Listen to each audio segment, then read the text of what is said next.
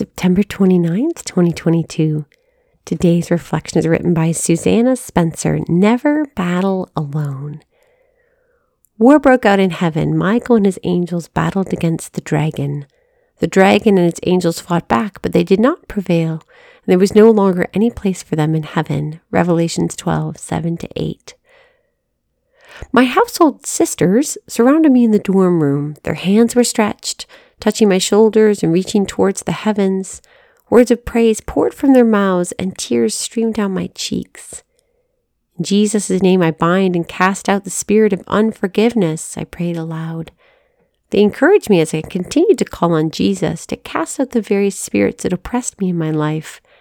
We were following the process of deliverance prayers from the book Unbound by Neal Lozano, and in the spiritual realm, at that moment, St. Michael and his angels were battling against the dragon and his followers on our behalf.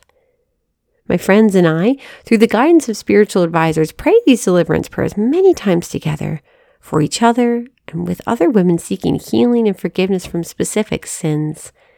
It was a beautiful time of experiencing the Lord's grace that launched me deeper into my spiritual life. Those years of prayer together taught me that there really is a battle we face every day in our lives. We know that the Lord has the ultimate victory in his death and resurrection, but he's also ready to fight for the soul of each and every human person on earth. The spiritual realm can be a little baffling and scary. I often do not think about the presence of angels around me, but they're there, ready to fight for us against the dragon who has no place in heaven. Sister, today is a feast of the archangels, Saints Michael, Gabriel, and Raphael. Pray to them today, asking them to help you face the spiritual battles God allows you to encounter. You do not have to battle against sin alone. Allow them to fight with you, and the devil and his fallen angels will not prevail.